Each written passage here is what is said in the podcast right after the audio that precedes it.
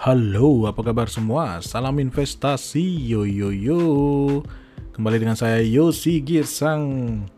Nah, kita mau update dulu nih situasi ekonomi Indonesia hingga Oktober ini karena saya pikir uh, teman-teman juga mungkin perlu sedikit uh, tahu seperti apa sih kondisi ekonomi Indonesia terutama yang berhubungan dengan nantinya ke pasar modal. Nah, seperti kita ketahui pada Oktober uh, yang lalu sekitar tanggal 27 ya, 27 Oktober itu ada uh, diskusi ataupun ada uh, rapat antara OJK, Otoritas Jasa Keuangan, uh, dengan DPR tentang kondisi uh, beberapa sektor di Indonesia, terutama bagaimana dampaknya akibat dari pandemi COVID-19 yang uh, terkait dengan restrukturisasi kredit. Ya, uh, seperti kita ketahui, memang kalau dilihat di catatannya perbankan, hampir semua bank, ya baik yang himbara bank-bank BUMN yang besar maupun bank BCA itu kelihatan sekali uh, datanya NPL-nya naik, non-performing loan atau kredit macet naik, dan juga banyak kontrak-kontrak yang di restrukturisasi. Nah, berdasarkan informasi dari OJK, ternyata uh, ada tiga sektor yang itu dampaknya uh, sangat serius. Yang pertama itu adalah tentu sektor uh, maskapai penerbangan. Karena um, walaupun sudah dibuka ke beberapa tempat namun tampaknya masyarakat juga saat ini karena masih ada kekhawatiran penyebaran uh, virus corona mencegah atau mengurangi untuk melakukan trips atau uh, berpergian dengan menggunakan pesawat terbang. Ya memang bahkan di perusahaan-perusahaan yang saya pahami juga itu berusaha untuk kalau memang meeting bisa lewat online, lewat virtual, tentu itu dilakukan gitu. Sebisa mungkin menghindari yang namanya uh, meet, uh, pertemuan apalagi sampai perpergian keluar kota apalagi keluar negeri. Dan dampak ini sangat terasa anda mungkin bisa langsung melihat di laporan keuangan dua maskapai besar di Indonesia. Yang pertama yang TBK ya tentunya ya, Garuda dan juga ada Air Asia. Yang kedua-duanya tertekan. Dan banyak juga peneliti maupun pihak yang mengatakan uh, diprediksi baru akan pulih sekitar tiga tahun ke depan. Jadi mungkin 2000 23 baru bisa kembali ke level seperti 2019 yang lalu. Ya, kecuali memang ada perkembangan yang signifikan nantinya di sisi vaksin ya. Nah, yang berkaitan dengan penerbangan tentunya adalah kita bicara tentang uh, perhotelan karena misalkan uh, wisatawan domestik yang hendak pergi ke Bali, pergi ke Manado, ke Papua, um, Tanjung Pinang, ataupun daerah-daerah tujuan wisata lainnya, tentu itu menggunakan uh, pesawat dan itu terhubung dengan yang uh, penginapan hotel ya. Uh, jadi masih okupansi rate-nya juga masih sangat rendah ya bahkan yang saya dengar di Bali contohnya masih banyak yang di bawah 40% dan masih banyak hotel yang merumahkan karyawannya. Dan sektor yang ketiga adalah manufaktur uh, spesialis atau khusus untuk di bidang otomotif. Ya tentunya karena pandemi di mana orang tidak keluar-keluar ya, jangankan uh, mengganti mobil baru gitu ya untuk menggunakan mobil yang ada saja mungkin itu sudah sangat jarang atau berkurang gitu. Walaupun terakhir-terakhir ini saya lihat atau kita amati di berbagai kota besar di Indonesia, orang mulai berpergian ya. Jadi uh, tampaknya uh, masyarakat uh, mencoba untuk mengikuti yang namanya 3M ya. Salah satunya seperti kayak menggunakan masker, uh, kemudian rutin mencuci tangan dan menjaga jarak. Uh, walaupun mungkin secara volume uh, bisa jadi belum sebesar yang namanya di tahun 2019. Nah, kalau bicara tentang data dari Ketua Dewan Komisioner OJK, Wimbo Santoso itu mengatakan bahwa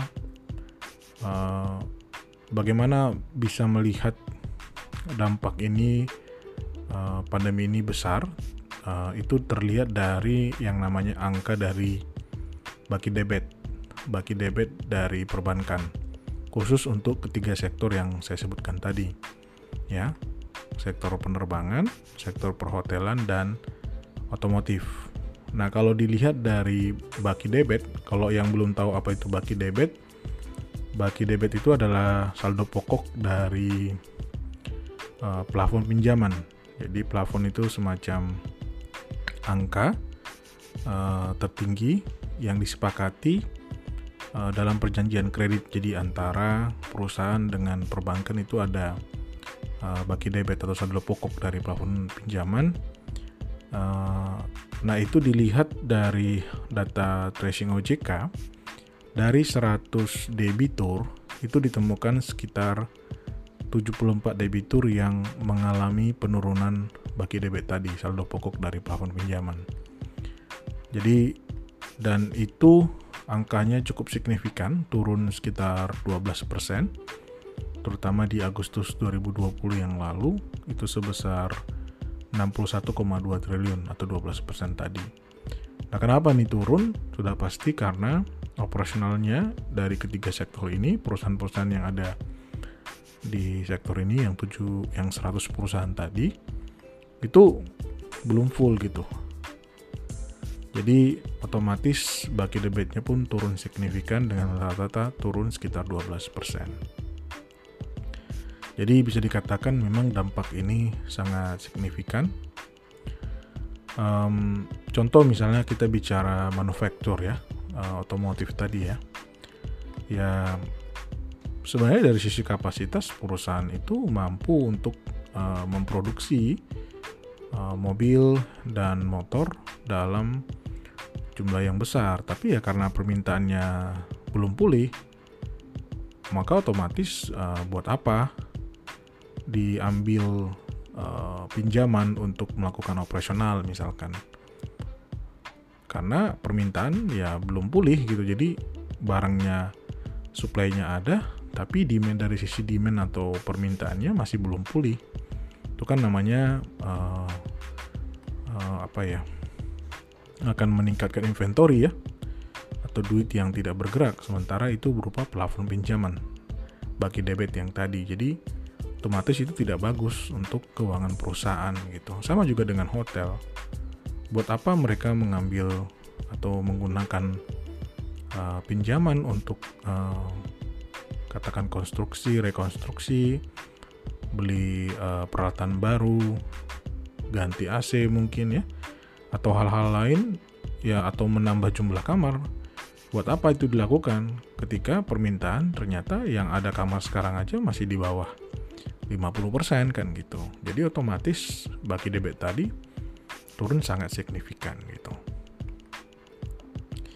Nah kalau bicara angka lainnya uh, untuk program restrukturisasi kredit sampai di September 2020 akhir ya, 28 September ya. Uh, kredit yang sudah direstruktur itu sekitar 904,3 triliun dan jumlah debiturnya sekitar 7,5 juta. Dan untuk uh, perusahaan pembiayaan restrukturisasinya itu sekitar 170 triliun dengan kontrak sejumlah 4,6 juta kontrak. Jadi angkanya memang sangat uh, besar ya, sangat signifikan sekali itu. Nah, kalau kita bicara di level perusahaan ini contoh simple ya uh, baki debit yang tadi gitu ya ada penurunan signifikan di PLN itu baki debitnya turun menjadi sekitar 7,2 triliun, gudang garam 5,3 triliun. Uh, sorry, uh, jadi PLN itu baki debitnya turun 7,2 triliun, jadi selisihnya gitu ya variansnya. Gudang garam 5,3 T, Wilmar Nabati 4,9 T, Petrokimia Gresik 4,9 T, dan Indofood sukses, sukses makmur itu turunnya 4,4 triliun. Nah, itu dia tadi angka-angkanya. Kalau bicara pertumbuhan kredit, eh, kita bicara di segmen konsumsi ya. Itu pertumbuhan kredit memang mengalami kenaikan sebesar 1%. Ya, ini juga tidak terlalu besar ya, karena ini year on year. Uh, namun kalau bicara year to date itu sudah minus 1,89%. Jadi year to date itu dari awal tahun hingga di Oktober ini dan uh, masih minus 0,05 persen uh, month to month atau month on month. Gitu. Untuk pertumbuhan kredit perbankan itu tercatat 1,04 persen untuk uh, di Agustus, tapi dia minus 1,6 persen uh, year to date-nya kalau di dari awal tahun hingga sekitar Agustus kemarin. Jadi kurang lebih itu uh, situasi kalau kita bicara kondisi di uh, uh, kredit ya perbankan yang mana saya ulangi lagi ada tiga sektor yang anda perlu hati-hati uh, yaitu perhotelan kemudian maskapai penerbangan dan otomotif ya. Artinya apa? Kalau kita bicara di pasar modal, kita mau invest di perusahaan ini, ya kita harus sabar panjang gitu. Jadi harus benar-benar berpikir bahwa uh, kalau Anda beli sekarang tidak mengharapkan uh, kondisinya akan kembali seperti 2019 dalam waktu pendek. Ya. Artinya Anda kalau mau uh, mencoba membeli di harga yang murah untuk ke perusahaan di tiga sektor ini saya sarankan pertama cek dulu uh, level hutangnya apakah aman atau tidak jadi debt to equity rasionya kemudian anda juga perlu lihat uh, bahwa ini uh, view-nya atau horizon investasinya bisa dikatakan lebih dari tiga tahun. Jadi kalau anda punya dana yang akan Anda pakai dalam setahun atau dua tahun ke depan, menurut saya tidak bijak kalau Anda masuk ke sektor-sektor ini. Kurang lebih itu sih yang saya bisa sharingkan perihal update uh, tentang kondisi kredit dan makroekonomi di Indonesia. Uh, semoga ini bermanfaat untuk Anda, rekan-rekan investor. Terima kasih sudah mendengarkan podcast saya. Salam investasi, yo yo yo.